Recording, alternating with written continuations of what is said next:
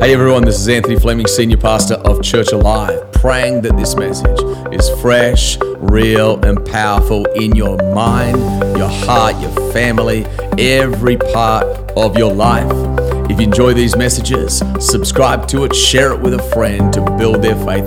God bless you as you lean in to the power and presence of God's Word.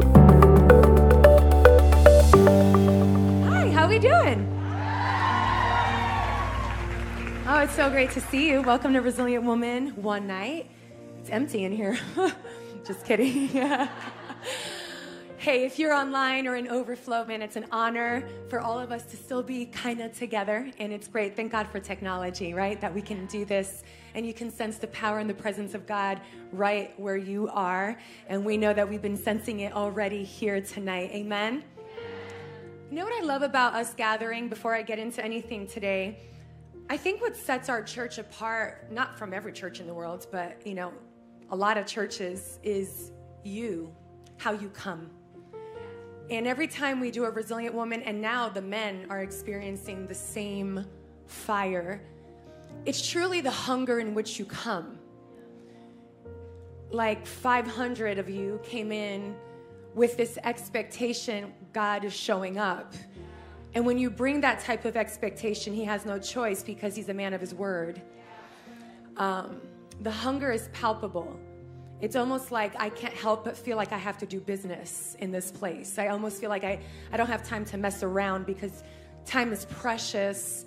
And you guys came because you know his word is precious and you're desperate from heaven to hear from heaven tonight. And so before I go any further, I feel like I come tonight with a important assignment. It's different. Um, I say that every time. I should probably stop saying that because every time I say it's different. Um, but this one is different. I've never preached a message that is a to be continued message. You see, this message is actually a precursor to what I believe is really going to be the weekend. Um, actually my one responsibility, my one assignment that I felt very strongly from heaven tonight was to get you ready. Was to get you ready. To get us ready for our mountaintop experience.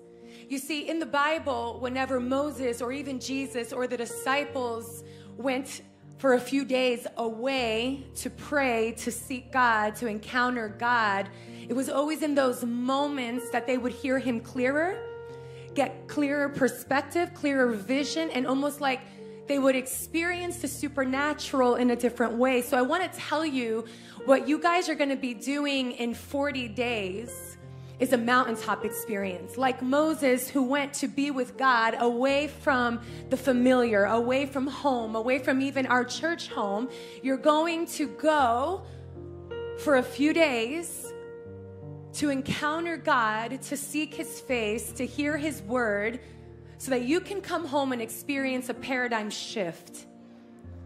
Because one of the things that I know for darn sure is our church does not exist just to have some nice Christian people populating this part of New Jersey. Our church has a mission to equip the saints for the work of ministry. Our church is not just for entertainment, actually, nothing further from it. Our church will challenge you, will offend you. Our church will step on your toes. You will have the opportunity to be offended, and you will be given the responsibility as a woman of God to learn forgiveness. Because hell is real. And we have a responsibility to take our walk with Christ very seriously. Because as we do, miracles from heaven unlock here on earth. And will you be the mouthpiece? Will you be the vessel that God will use to pour out his glory here on earth? I don't know about you, but I want to be a mouthpiece. I want to be a vessel used for his glory. So, my one assignment tonight is to get you ready. But my question for you tonight is Will you allow me to challenge you to get yourself ready? Why don't we stand to our feet? If I look mad, I'm not mad. I feel mad, but I'm not. I feel like I'm I feel like I really have something that if I don't set this up right, it's not about me, obviously. It's His grace that delivers, right? It's the Holy Spirit that helps. But I feel like this responsibility tonight is a very important one. And if I don't do it diligently, and if I'm not careful to hear Him as He orders my thoughts as I speak tonight, I don't want you to miss out on what I believe will be a paradigm shift for your family, for your business, for your health. We need to be game changers the state of our society. I mean, you hear Anthony yelling about it all the time. The Lord is using us as his ambassadors here on earth. And we've got to get serious about this thing called following Jesus, picking up our cross. I love self care. Do not let it become the thing that distracts you from the sacrifice of what it means to pick up your cross. If you're too good for something that God's asked you to pick up, reconsider because He'll just make you do it in a different location. And you'll just keep being unsatisfied. We'll be like the Israelites who should have taken an 11 day journey to get to their promised land and instead it took 40 years. Say yes now because he will have he will keep teaching you until you learn humility, servanthood, pruning, process, character, faithfulness, goodness, gentleness, self control, all the things. Because he loves us and he doesn't want us to bypass the stuff that he has in store for us, his goodness and his mercy will allow us to keep repeating the lessons until we've learned it. Now let's pray for real. Hands towards heaven, let's go. This is just an action. This is just an attitude of receiving, and it's just an attitude of surrender. And tonight we need surrendered hearts to receive the word from heaven. Father, we come before you. Holy Spirit, I need your help. Holy Spirit, come. Breathe upon your daughters both in this room in the overflow room and online, all the watch parties right now. Holy Spirit of God, I ask you, would you move right now in those living rooms, in those kitchens? Would you move right now in people's workplaces, people who are still working right now? I sense there's someone right now still at work and you are just so upset that you're missing out this night, but the Holy Spirit's going to touch you right where you are. Don't be upset. You're being faithful, you're being committed, you're being reliable, and He will honor you for that. So, Holy Spirit, come in this moment. Help me help your daughters. Help me help your people. Help me deliver your word, not just with authority, but with love, grace, and humility. I bow before you, King Jesus. Have your way. In your name I pray. Amen. Before you sit down, we're going to read this passage together. It's going to sound really weird until we understand what it's about. First Samuel chapter 7. I've been studying the book of Samuel, and what a timely book it is for me. And I got this word probably a few weeks ago, just this imagery that we'll talk about in a moment, but I want us to just catch this verse, verse 12. Samuel, who was a prophet, then took a large stone and placed it between the towns of Mizpah and Jeshanah. He named it Ebenezer. Say Ebenezer, Ebenezer, which means the stone of help. For he said, Up to this point, the Lord has helped us. Repeat after me. Up to this point, the, Lord has helped us. Repeat after me. So far, so, God. So far, so God. Sometimes we say, so far, so good, but what is good? So far, so God. Sometimes we've labeled bad things that God's actually put in our place for a reason. So far, so good. So far, so God. You got me. Sit down. Say hi to the girl next to you.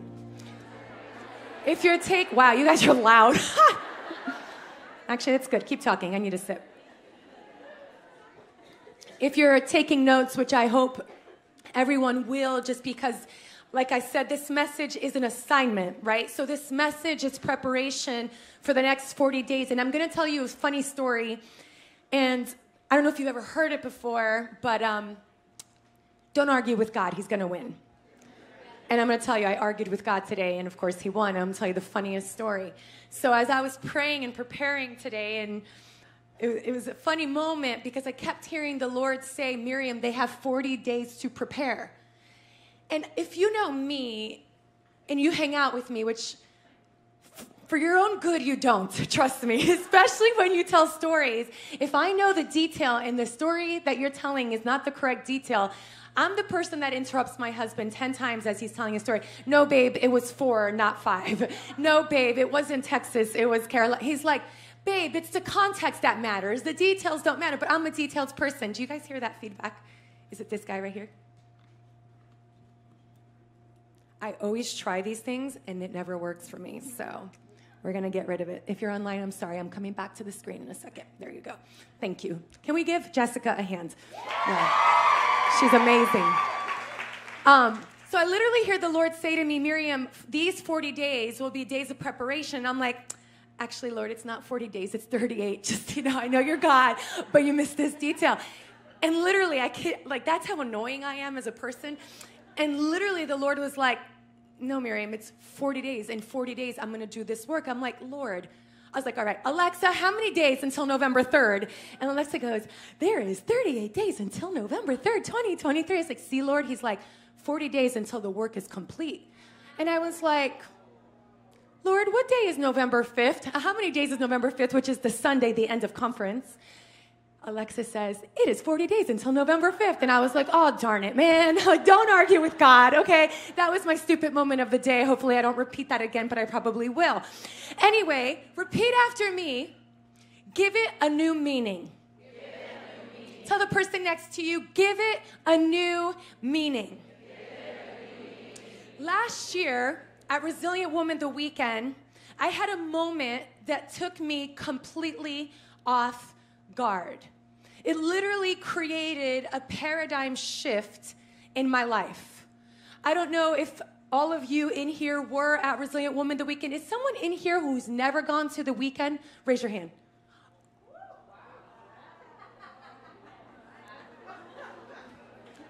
I hope all y'all have already gotten your tickets because it's gonna go real quick.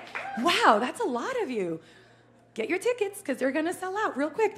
Um, so then you won't know this moment. There was we had an amazing guest speaker, Pastor Havilah. Who knows Pastor Havilah Bethel? Does anyone remember the Saturday morning session when she had us look at the wall? Okay, anyone enjoy that part? Anyone sob like a baby in that part? Yeah, yeah. So when she was like, you know, getting us ready for that moment, okay, I'm confession of a pastor. You know me. I tell you my good, bad, and ugly. Um, when she was saying, okay, everyone's gonna stand, everyone's gonna look at the wall. I was like, oh my gosh, I've done this a million times. Okay, look at your past. I'm sorry, Lord, forgive me. You know, I was kind of like, you know, here we go. You know, smiling though, because everyone's watching the pastor in the front row, so I'm smiling. And you know, I looked to the wall, and little did I know, as I was w- looking at the wall in that moment, it was like something that I completely forgot about that happened 18 years ago in a little church basement with 10 people around a table and this big whiteboard. There was this little 23, 24 year old girl named Miriam with big dreams, big hopes, and big faith. And I was right, and Mila, I think you're in here. Mila was in that room with us when we were planting the church. She was one of the first people in my parents' basement, and she came with us as we started, and she's still here 18 years later, putting up with me. and I'll never forget, Mila, her husband, and a few others were in this basement in this church. And I was like, we're gonna impact. And I wrote this huge number on this board, and I'll never forget. But the funny thing is, I actually forgot about that moment. And I'm going to tell you why I forgot that moment. Because year after year after year had gone by, and all I saw was small. Small. Small. All I saw was small and small. So much so that I was like questioning my call and my assignment. There was times where I said to Anthony, "Are you sure we're supposed to do this? This is not what I thought. This is not what God I thought God had showed us. I had expectations as we came back from our mission our um, ministry school. Like I was like, "We know what we're doing, knew nothing and are only now learning a little bit." You know? And I'm just like, and so for years I went from having this big expectation to, like, well, we'll just steward well what's here. I didn't know what was actually happening in my soul as the years went on. And as I looked to the wall, it was almost like the Holy Spirit took me back to that moment in that basement and reminded me of what that faith looked like. And in that moment when Pastor Hav, and so then I start sobbing because I didn't realize that my faith, when it came to believing for the house of God, believing even for Resilient Woman, my team will tell you, I fought for us to not go to this conference, like to this Bergen PAC. Ashley was the one like, we need to go, we need to go. I'm like, no, this is nice, it's comfortable. She's like, no. And so they were like pushing us forward in this. And it's weird. Normally it's the leader, right, that's pushing you forward. And, and I didn't understand what had happened. And it was in that moment the Holy Spirit showed me what had happened. And so when Pastor Havilah said, turn and look at the other wall, I was like, nah, I'm good. Because I was scared at what he was going to tell me. And I was afraid of getting disappointed again. And so I kind of did one of these, right? We're looking at the wall, I'm sobbing, it's disgusting. I'm, there's like boogers, like mascara everywhere. It was just a mess. I'm like, no one look at me. And she's like, okay, turn the other way. And of course, everyone's watching you. So you're like, I'll turn just to obey, but I'm gonna go 75%, not 100%, you know? So I'm like, I'm not gonna turn fully, fully, because if I turn fully, the Holy Spirit might actually tell me something I don't wanna hear. So I was being disobedient, you know? So I'm here, and then finally, Holy Spirit kicks my butt. I looked over at the wall, and in that moment, I heard these words small, no more. I could tell you in this moment that I was excited, but I was petrified because I was like, God, I don't want to do this again. I was happy. I was running my race. I was doing what you were calling me to do. Why are you challenging my faith again? I had been there, I had done that, and I was so caught up in that moment. I had believed for years. I, I, uh, everything for so long was so small. I understood small beginnings and how important they were. I understood that we needed small beginnings. And, but the problem was, year after year, I only saw small, and small to me meant failure. Small to me meant no promotion. Small to me meant maybe God didn't think I was good enough to entrust me with more. But in that moment, He gave the word small a new meaning to me. The word no longer meant failure, it meant it was being reassigned. It meant continual obedience. It meant faithful in my race. It meant continual surrender. It meant the producing of my character, the writing of our story, not someone else's success story. I had seen small as bad, but small was his plan and his provision at that time not just for his kingdom, but for me. You see, I thought, earthly speaking, small was bad, but he was giving it a new meaning. But the problem is when we look with earthly eyes, we only see earthly meanings. But when we have kingdom perspective, like I talked about on Sunday, then all of a sudden we get new meaning to a word that perhaps could be painful in other seasons. He didn't just give my disappointment a new meaning. Once I understood and was able to appreciate this divine timing, that disappointment became the source of my praise. And once I could praise, He could move me. Small had a new meaning. But not only did he give the word small a new meaning, he said, Miriam, mark this moment. And literally, it was like something like this.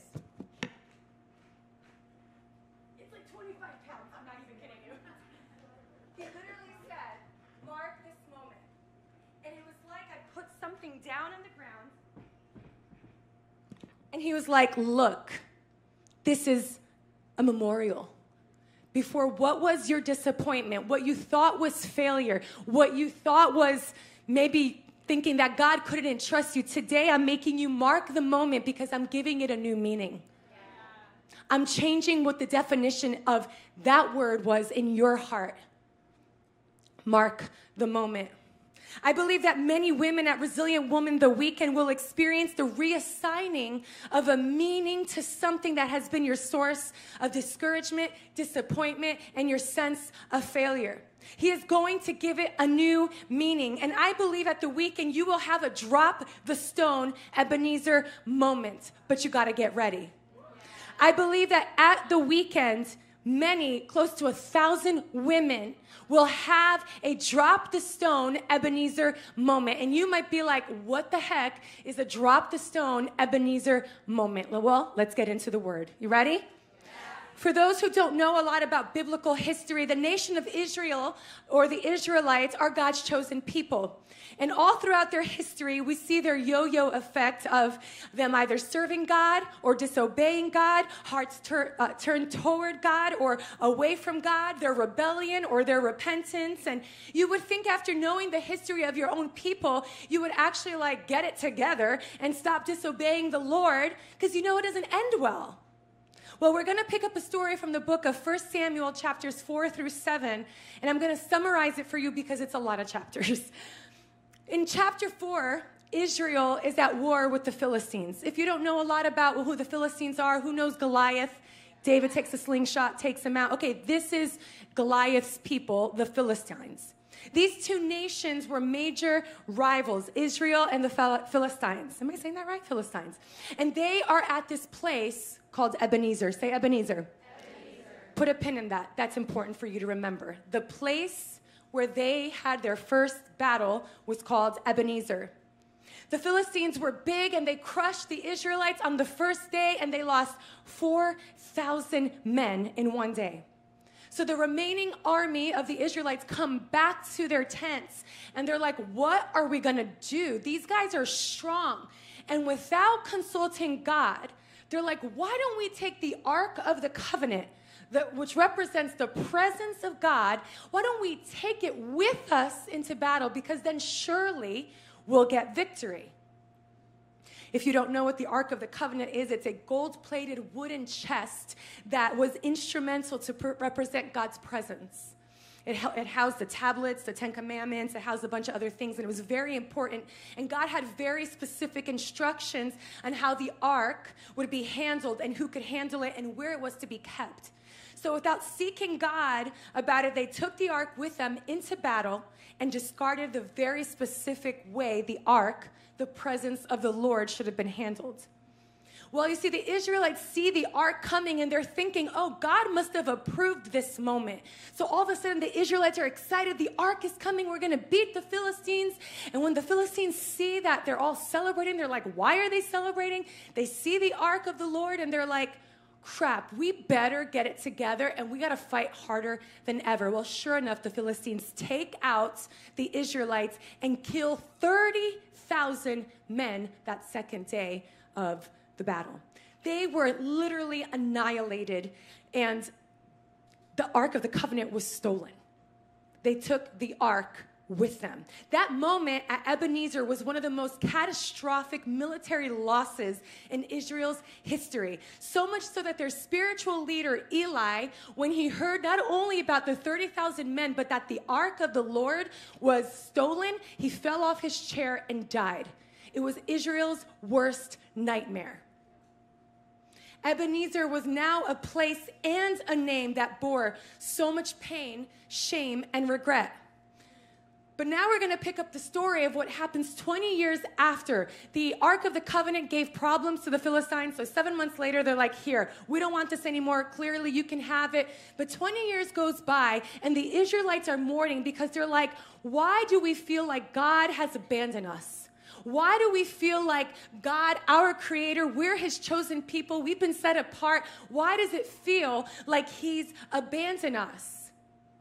The Israelites told Samuel this, and, and, and, and he was like, Well, probably because you keep living a life like you are not set apart. Maybe it's time to come back and turn back to the Lord.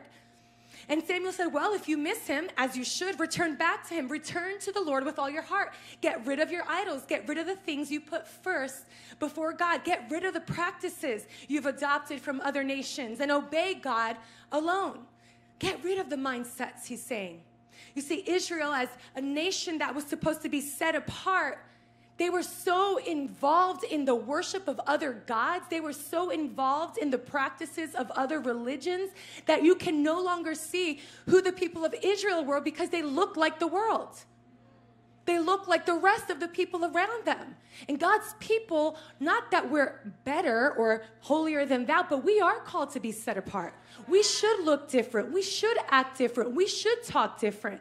We should smile different. So Samuel calls them to repentance, to turn their hearts back to God. 1 Samuel chapter 7, 3 through 6. Then Samuel said to all the people of Israel, If you would want to return to the Lord with all your hearts, get rid of your foreign gods and your images of Ashtoreth. Turn your hearts to the Lord and obey him alone. Then he will rescue you from the Philistines. So the Israelites got rid of their images of Baal and Ashtoreth and worshiped only the Lord. Then Samuel told them, Gather all of Israel to Mizpah and I will pray to the Lord for you. So they gathered at Mizpah and in a great ceremony drew water from a well, hear this now, and poured it out before the Lord. They also went without food all day and confessed that they had sinned against the Lord. See, the interesting thing about when people gather with the purpose to turn their hearts to God, to worship, to consecrate, to confess, is the enemy sees it as an opportunity to attack. You see, anytime we gather as a women, as a group of women, if it, if it was like a hard day today, if you feel like everything was under your skin, if like traffic seemed longer, if like if it was like hard to get here, there's a reason. If it seems like it's hard for you to commit to Resilient Woman the weekend, then get your ticket all the faster. If anything is stopping you from coming to church, that's the service you're supposed to go to. There's always an attack on your progress in your walk with God. So the Philistines saw that they were gathered at this place, Mizpah and they went on mission to attack. And so, as they saw them, the Israelites were like, Oh my gosh, the, Phil- the Philistines are coming. And they were begging Samuel, Samuel, here, we poured out our heart before God. We're turning our hearts back to Him. We got rid of our idols. We're fasting. We're praying. Please beg God to give us victory on this day. Now, this is the moment I want you to catch. Remember, the Philistines have been the worst enemy and their most feared enemy they've ever had their worst battles has been at the hands of the Philistines. So in verse 12, what we read earlier, Samuel then took a large stone and placed it between the towns of Mizpah and Jeshanah. He named it Ebenezer, which means the stone of help. For he said, Up to this point, the Lord has helped us. Catch this. Ebenezer was the town where the Israelites first got annihilated. I don't think you caught that. Ebenezer was the town where the battle first happened. Fast forward, the people of Israel turned their hearts back to God. And then the, the, prophet Samuel got the rock, placed the rock down, and he called that moment, that place, Ebenezer. He gave the word a different meaning. See, before when the Israelites thought of Ebenezer, they thought about the devastation, the loss, the failure, the heartbreak. He thought about the failure. They thought about their backslidden ways. They thought about all the things that had failed them. But in that moment, the prophet of the Lord prophesied over the people and he said, Now I call this place Ebenezer. I give it a new meaning. I give it a new meaning. Sometimes we've been giving things earthly meanings that God has not called bad. And we need to give it a kingdom meaning, a different meaning.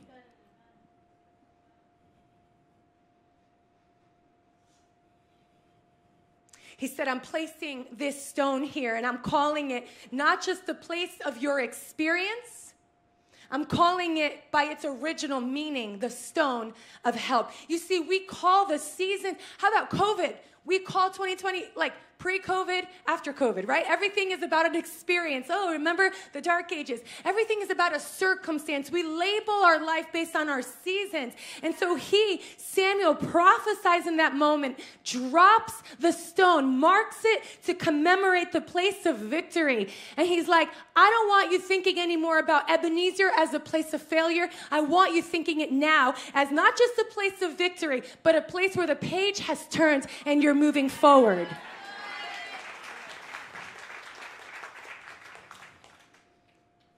Some of you, when you think of your childhood, the word that comes to your mind is painful. Some of you, when you think of your marriage, the word that comes to your mind is decimated or over. Some of you, when you think of motherhood, you think it's not in the cards for you. When you think of careers and calling, you think you're not good enough. When you think of your parents, you think divorce. There's certain words attached to certain things and experiences in our life and I wonder, I just wonder after these 40 days, if the words that we've attached to things that have been a source of pain, as we fast, as we turn to God, as we confess our sins, as we repent. I wonder, I just wonder if we prophesy tonight, if we declare tonight that there will be an Ebenezer moment, that we will give new meaning to the things that have been a source of pain. I want to talk to the youth for a moment. If you're young in here, I know many of you maybe have been blessed with a beautiful childhood. Maybe you haven't, maybe you have, maybe at this point, you know, some bumps along the road, you know, friends are being annoying, you know, that aged middle school, high school, like my friend, man, there's always drama, drama, drama, drama.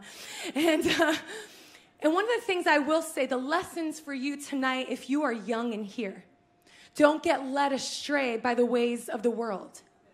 Don't turn your heart away from God. Don't take these moments for granted because so many young people don't have the privilege of being able to sit in the house of God and learn from the Word of God so that when you get older, you don't get broken by the world, but instead you impact the world.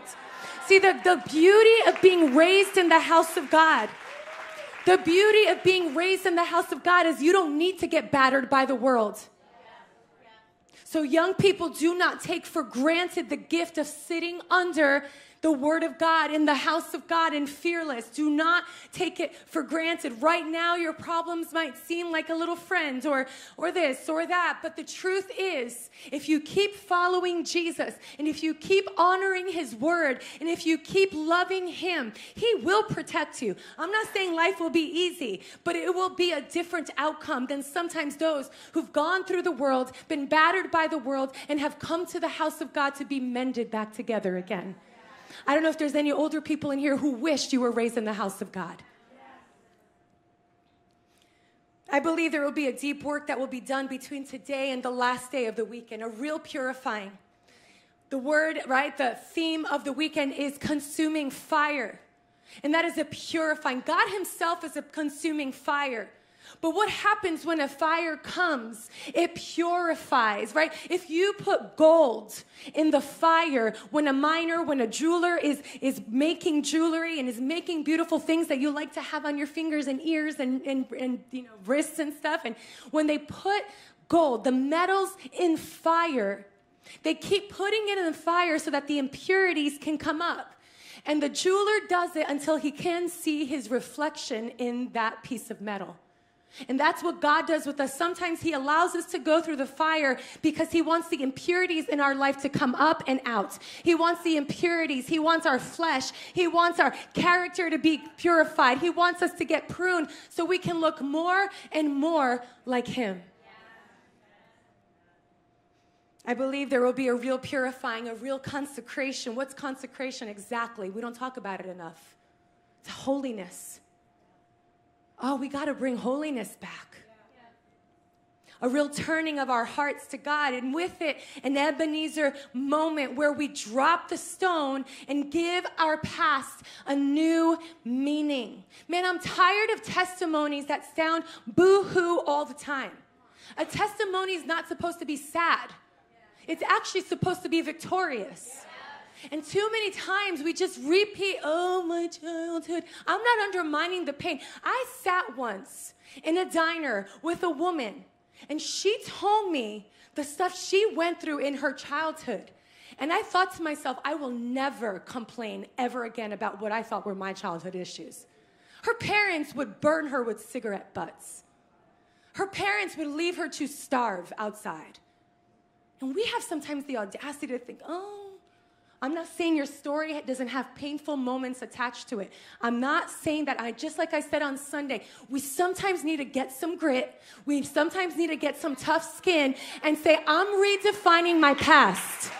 I'm renaming my past. The enemy wants it to say a sob story, but we've got to stop feeling sorry for ourselves. Because as far as I'm concerned, I'm the head and not the tail. And as far as I'm concerned, I'm more than a conqueror. And as far as I'm concerned, there is the lion and the lamb that lives within me, the lion of Judah.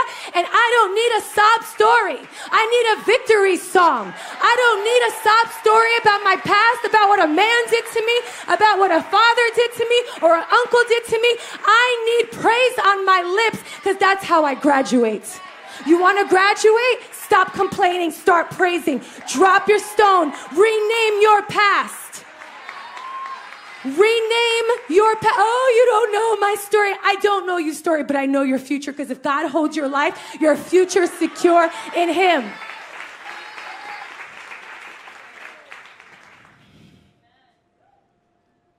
Instead of grief, we can have victory. Look, I'm not, I know I sound like a jerk by saying this. No, I'm serious. I know some of you, life was hard, and maybe it's still hard. And I speak like this not because I'm not sensitive, but because I've seen the goodness in the land of the living. I've seen the goodness of God. And you might think, oh, but Pastor Miriam, your life's been perfect and your life's been easy. You want me to sit down with you and tell you some parts of my life? But I just know where my hope comes from. I know that this life is not that all that there is to live. I just I don't know what it is. There's this thing where and I've done it before. I, I, like I've done it before where you just want people to feel sorry for how busy you are. You want people to feel sorry for your past. You want people why do we do that? Like we want people to feel sorry for this or for that. And I just, I had to stop recently and ask myself the question why do we do that? Why do we want people's sympathy? Do we not know who we are? Do we not know whose we are? So then, why do we need sympathy? We're the ones that should be giving grace. We're the ones that should be giving strength. We're the ones who should be giving courage. We're the ones who should be giving prophetic words, but we want people to feel sorry for us. As far as I'm concerned, we live in America. And we've got first world problems. But we want people to feel sorry for us. I know this is hard, but you know when I speak hard, it's because I'm for you. And you know when I speak hard, it's because we've got to get grit. We've got to get tougher. My heart has always been I said, Lord, if you want me to start this women's ministry, then it has to be that it's about building strong women because I'm tired of seeing women's ministry that's just about their little teas and it's just about bless you sister and bless you Margaret and bless you Emma and and uh, and that's beautiful and if you're Margaret and Emma I love you and I'll have tea with you but like I've been around a long time. I know I'm only 21 still, but still I've been around. Why are you laughing? You don't believe me or something? Do I not look 21? Don't answer that. But anyway, I've been around the block long enough that I ran from starting a women's ministry because I refused for it to be just pretty. I was like, if it's not building strong women, I don't want anything to do with it. And if people can't handle the truth, if people can't handle getting stepped on, if people can't handle it, look, all are welcome. But we've got to build an army of resilient women who will make a difference. So if I sound harsh, just think of a parent that says, Don't touch the hot stove. It's because I'm for you. And because I had a youth leader who would tell me off on a regular basis. And she was amazing. She put me in my, I hated her at times. I was like, she's so mean. And she's so, and she's the shortest thing you've ever seen, but she's a firecracker.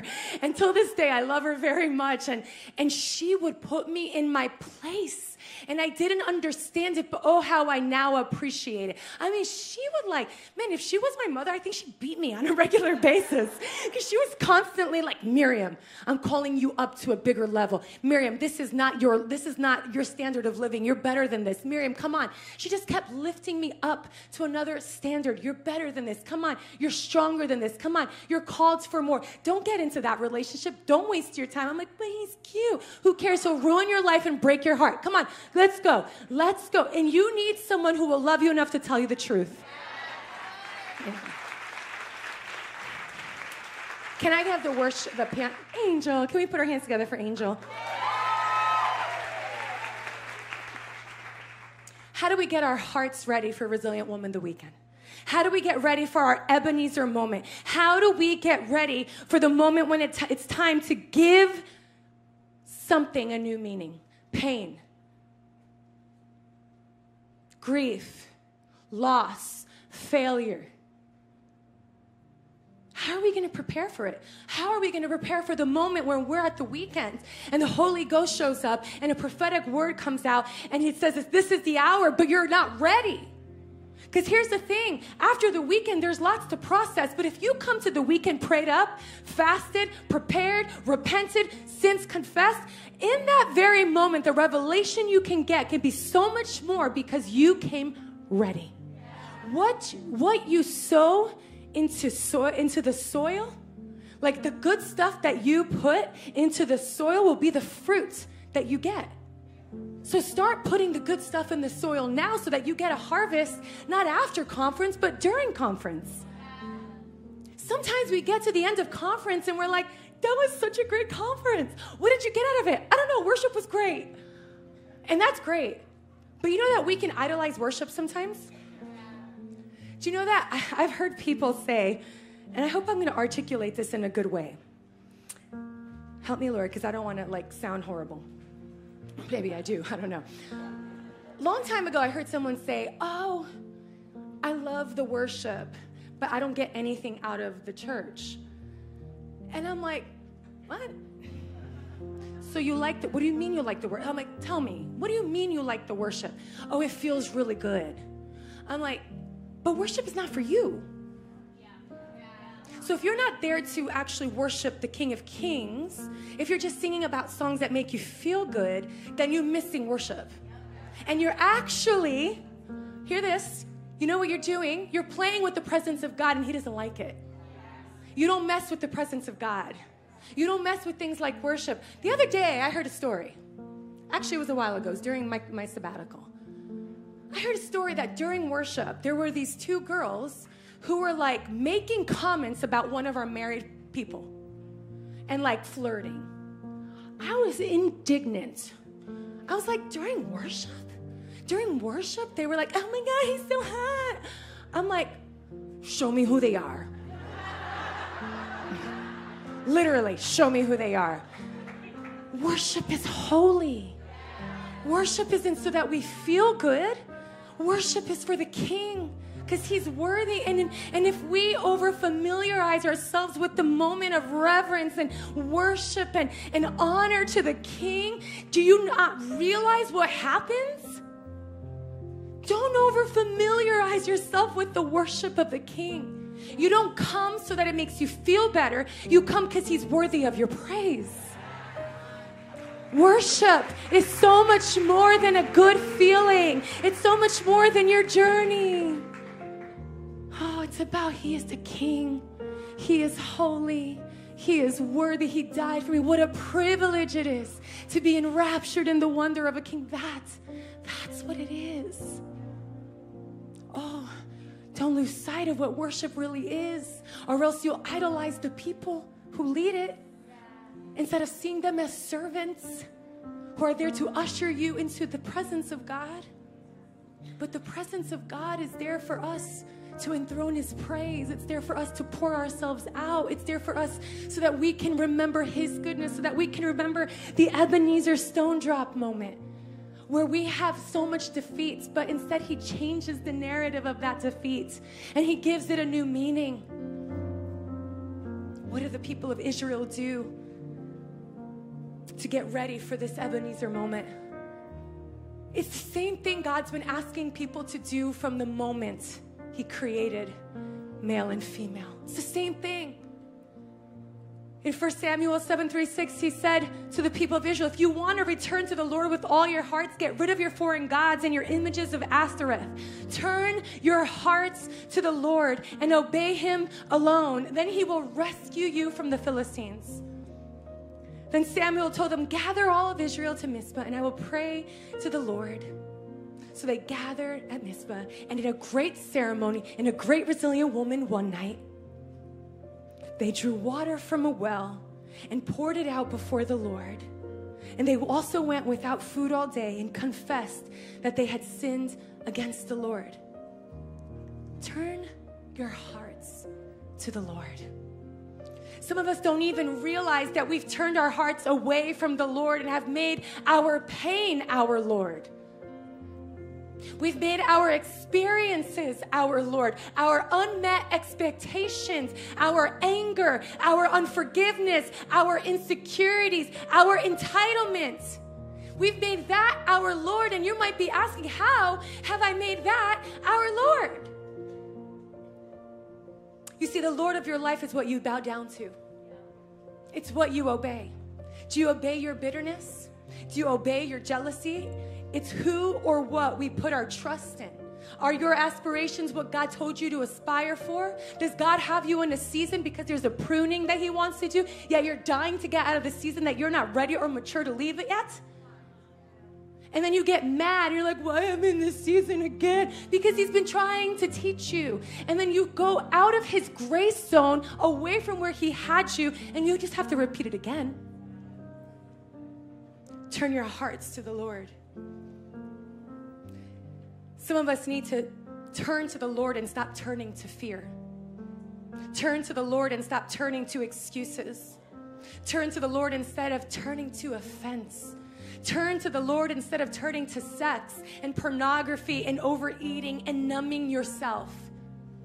We got to talk about those things too with the women. Women have sex addictions too. Women deal with pornography sometimes too. We don't like talking about it because it's uncomfortable and like, oh, she said sex and she said porn in church, but it's real.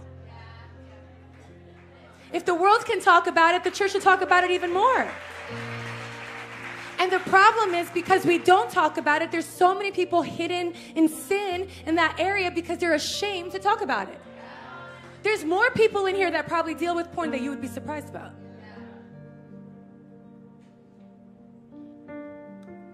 Turn to the Lord.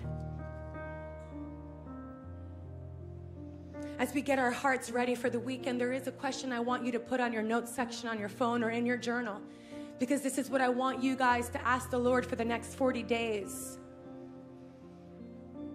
Ask the Holy Spirit, have we turned our hearts towards anything else other than you? Have we turned our hearts? Have I turned my focus off of God and made it about something else? Be careful with entitlement. Oh, be careful. It sneaks in. It's a little thought, must be nice. Be careful. Oh, be careful.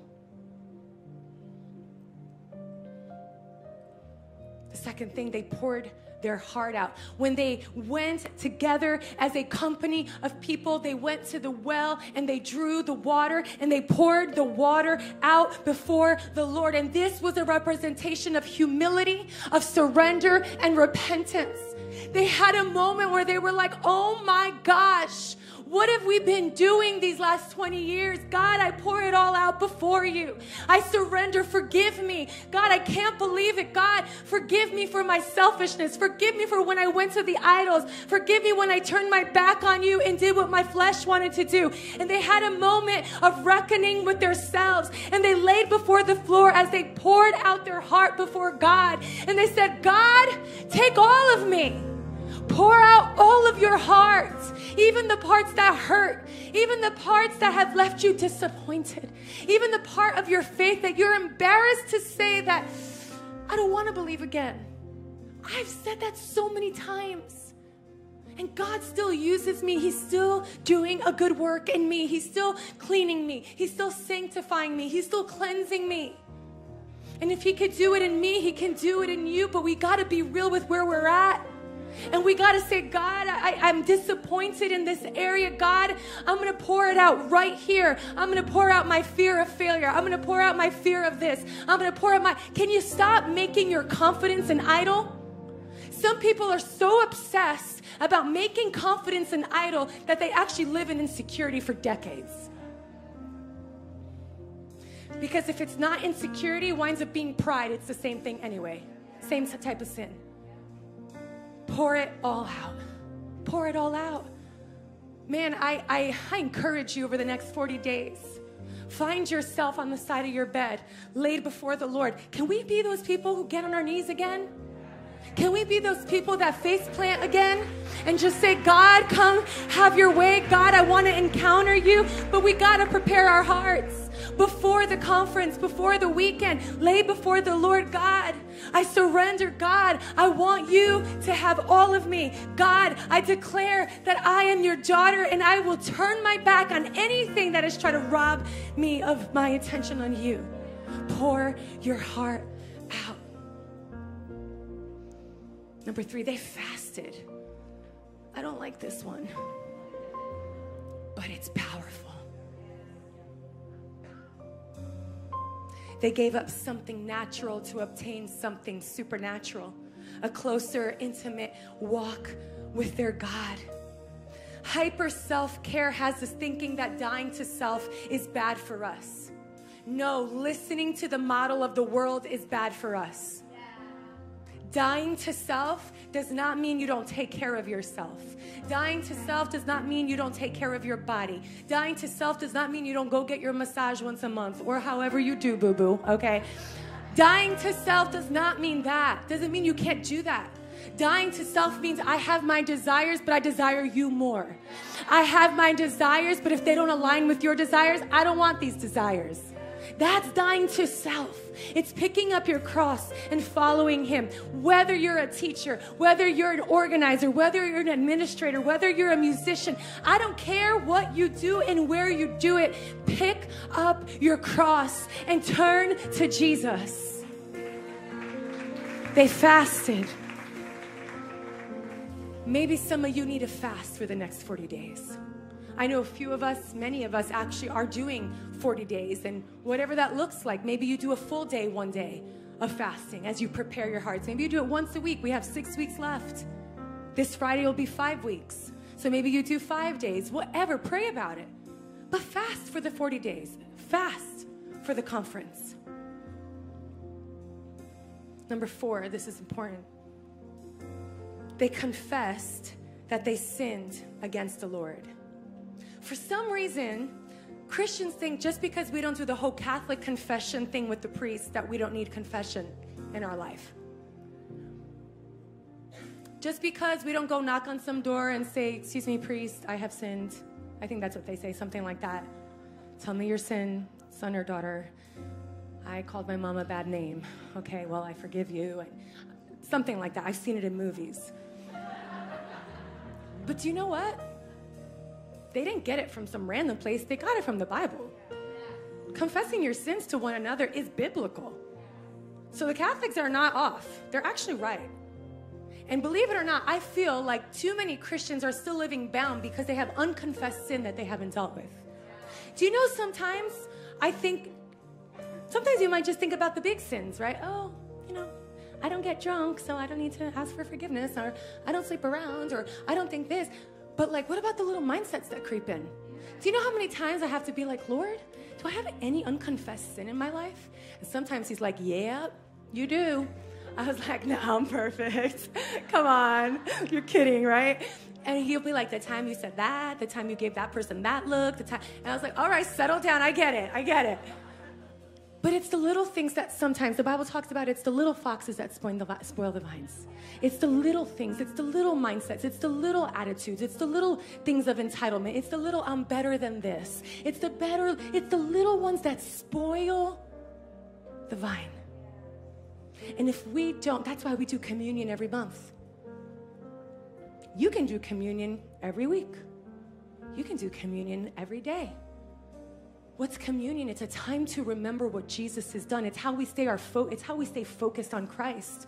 What's communion? It's it's a moment to look inside and be like, where have I fallen short? What what sin have I not confessed? And sometimes we think of the word sin and we're like, oh, big bad word, sin. Ah, no, it just means we're human and we missed the mark. And God is so good; He gives us the opportunity to repent and confess our sins, so that sin has no hold on you.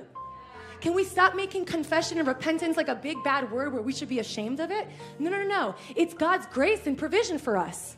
When He allows us to confess and when He allows us to repent, it's His way of saying, This thing doesn't need to have a hold on you. But if you don't deal with it, if you don't confess it to me, then I can't cleanse you of your sin. Before the weekend, go on a journey over these next 40 days where you say, Lord, search my heart. Is there anything in me that doesn't belong to you? This is Christian 101, exactly, but not enough Christians do it. Father, if there's any mindset, if there's any attitude, if there's any thought, if there's any pride, if there's any this or any that, reveal it to me. I'm not saying this so that you can strive in your walk with Christ. I'm saying so that you could be free in your walk with Christ. Reveal to me, Holy Spirit.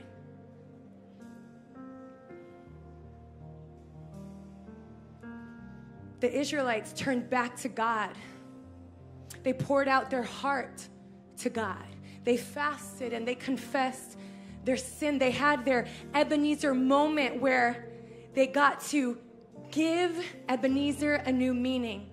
Before, Ebenezer represented their pain, their loss, the annihilation of their people. It represented everything of what they didn't want to remember. And the prophet Samuel came and gave it new meaning.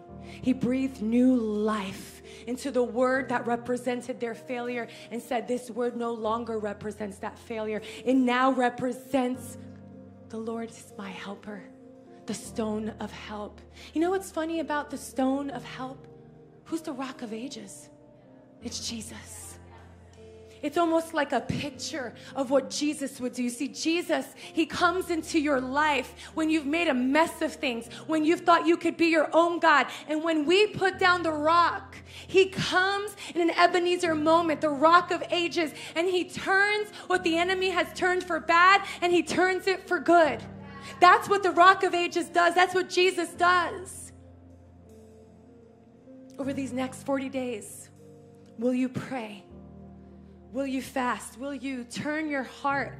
And some of you might be like, well, you know, I go to church, I'm in Bible college, I serve, I'm a leader, I'm on the worship team, my heart is turned to God. Check again. You could do all the things and be far from God. I'm not saying it to condemn you, it's because I'm for you, right? I want you to be near God. It's a simple question. No one's going to be like, what did God tell you? You're far from Him? No, it's you and God. If he tells you, hey, actually, you've been turning towards anger, you've been turning towards pride, you've been turning towards entitlement, that's a you and God moment. No one's gonna be there like, shame on you. No, it's a moment. Someone thought I was funny. Sometimes. I'm not as funny as Aunt, but I try. We're not better than anyone else. Like I said Sunday, the dirt is leveled at the cross. He just wants you to turn to Him. He just wants you to encounter Him, have an intimate moment with Him. Let go of the idols, let go of the things that you run to when you're down, and run to Him. I have this bizarre expectation, which is not a surprise, because God always shows up when we gather and we're hungry and we have faith.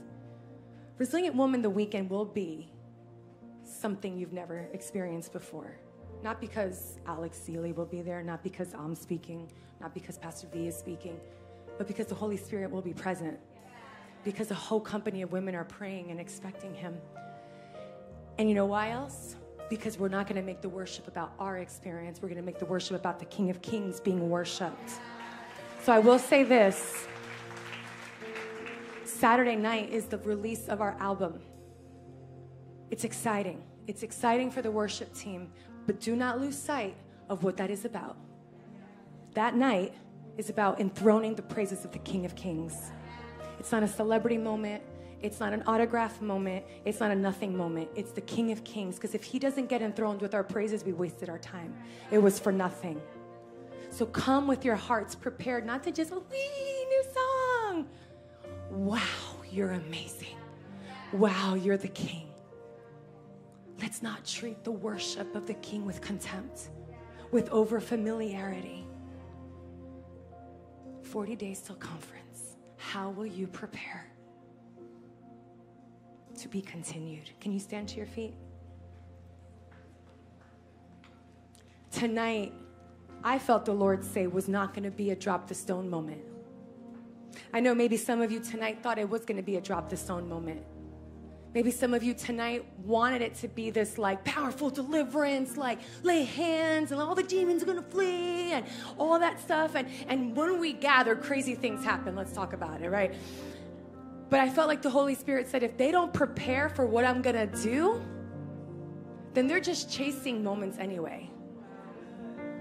Chase the Lord and chase what He's saying and chase the prophecy of the house, of what the word of the house is, sorry, the word of the Lord is for the house. Don't chase the goosebumps. Some people just chase the goosebumps. No.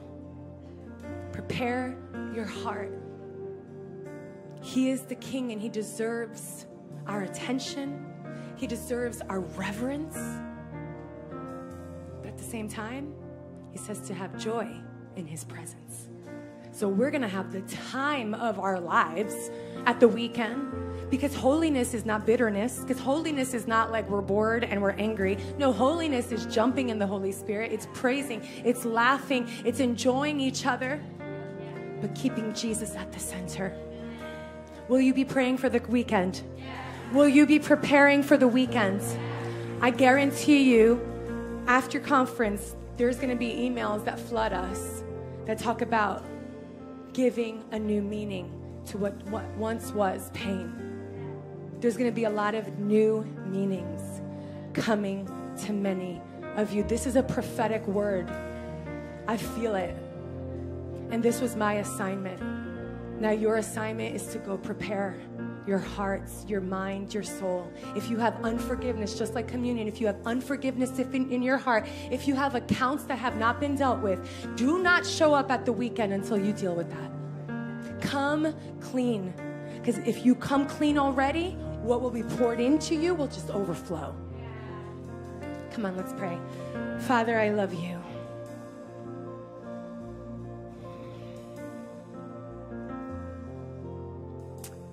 Would you forgive us when we've made it about ourselves? Would you forgive us when we've even made resilient woman about ourselves? Forgive us when we're distracted more with the lights and the beauty and the flowers and the great Instagram posts and lose sight of what it really is all about. Jesus, you are King. Lord, simply you've taught us the same thing from the beginning of time. You want our hearts, you want our attention, you want our focus. You're the lover of our soul. Thank you that in your goodness, you reassign the name of our pain and you give it new meaning. Thank you that in this room and in the overflow and online, there's a lot of Ebenezer stories that are painful. But I thank you that in these next 40 days, you're going to be doing a work in the hearts of your daughters that will rewrite the ending of what they thought was their story. Actually, yeah, for some of you, I, I feel this nudge to say this. Some of you have turned the page to another chapter. And even though we're the kind of people that move forward, there's a few of you who've closed up a chapter, but God said, I wasn't done with that chapter. And actually, you're going to go back a page and He's going to rewrite the ending of that chapter. Some of you have closed your book, and He said, I wasn't done writing your story. Specifically, three people. I don't know why I have the number three in my mind right now, but three people. I feel like he's ministering right now to those people. There's three people who you've given up on something. But he didn't say it was time to give up. And the Bible tells us to guard our heart, but too many Christians guard their heart in the wrong way. Don't guard your heart against God. And don't guard your heart against what He wants to do. Give Him permission to reopen the book and rewrite the end of that story. There's a few sentences missing, and He wants to write it. The way He writes it is better than however we could write it.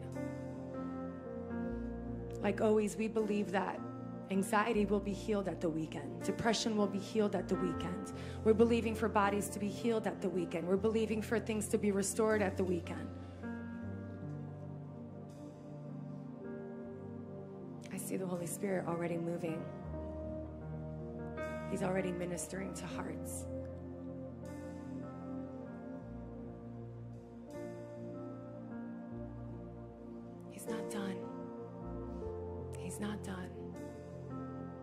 Closing the book. He's not done. But Pastor Miriam, it's too painful to reopen that book again.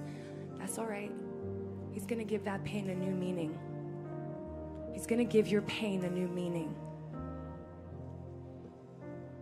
He's going to give that defeat a new meaning. Your discouragement will have a new meaning.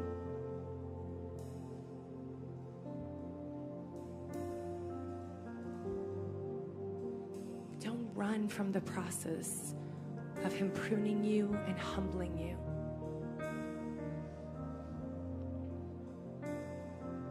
Can we lift our hands towards heaven if you're not already? I believe in this moment, He's actually going to drop in your heart something that you're going to start seeking Him about. Maybe a pain or something that every time you think about it, it's a source of pain. I'm sure if I mention to the majority of people who are over 25, if I say to you, what's been the source of your pain, there'll be something rejection, divorce, miscarriage, cancer, diabetes, parents' divorce. There's been something that's been the source of your pain. And I believe tonight He'll unlock that in you. And for the next 40 days, you're going to write about it and you're going to talk to God about it and you're going to weep to the Holy Spirit about it. And you're going to argue and you're going to wrestle with God about it. And that's cool. He invites you into the wrestle. He's like, come on, I'm bigger than you. I, you, I got you. but that's how you begin your healing. It's not just in a moment in a service like tonight. Too many people think it's, I'm going to hear the word, and in a moment, I'm going to get that one word, and it's going to change everything. No, no, no. It's the process. It's if you don't get this, then you don't get it. It's the process. It's the next 40 days. Take the next 40 days. You know, the 40 days in the Bible has major significance. It means new beginnings, it means transformation. It means taking you from one level to the next. Anytime people fasted or did anything for 40 days, it was the end of the 40 days was always transformational. If you want transformation, you have to commit to the process. And I'm going to say something. You're going to think this is just a, a gimmick. Some of you have not bought your tickets already. How do I know? Because we have about 400 women registered already. And I know the last two weeks, last year, the last two weeks is when the majority of tickets were purchased. And I know you, I know it mean it's no intention. It's not, you don't mean harm, but Can I actually change your thinking? If you're planning on coming, then buy the ticket and commit. Why? Because that's preparation. It's actually a spiritual component. You're committing. It's actually connected, believe it or not. It is connected to your preparation. Oh, I'll get it. It's I'll, I'll get it. I'll have time. And then before you know it, there's no more seats. And your procrastination, this word will set someone free. Procrastination can be your worst enemy. Stop delaying what God already told you to do and do it. I'm not now I'm not just talking about tickets. I'm talking about unforgiveness. I'm talking about whatever it is that he's already put on your heart that you want to run away from, but he's saying, "Don't run. Don't turn your heart from me." Some of you have to have a conversation with the person you don't want to have a conversation with.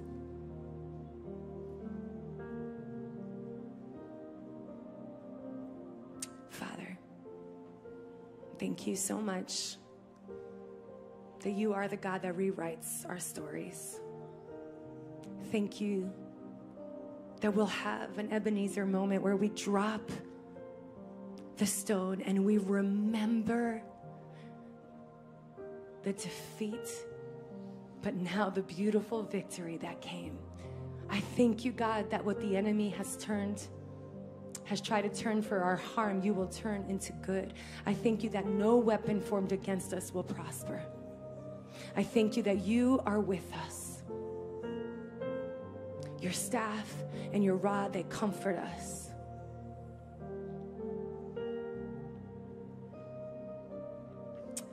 I want to end, but I don't I, I don't feel like I'm allowed to end right now. I feel like the Holy Spirit's still doing a work. So I want to be sensitive. Some of you might be done and you're like ready to go, but I feel like God is still doing surgery and He's still revealing stuff and He's showing you some mindsets, some lack of belief. He's showing you some stuff that you didn't even know was there. You, you, you thought you were you thought you were turning to God, but you were actually turning to other things.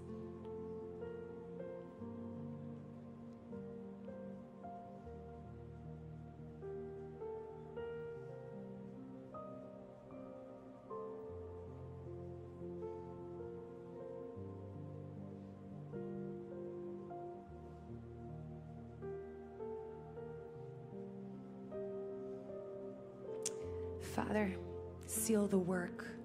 Actually, don't seal it yet. Seal it on the 40th day. But I think your daughters are ready. And I think they're hungry to hear and to go on this 40 day journey with you.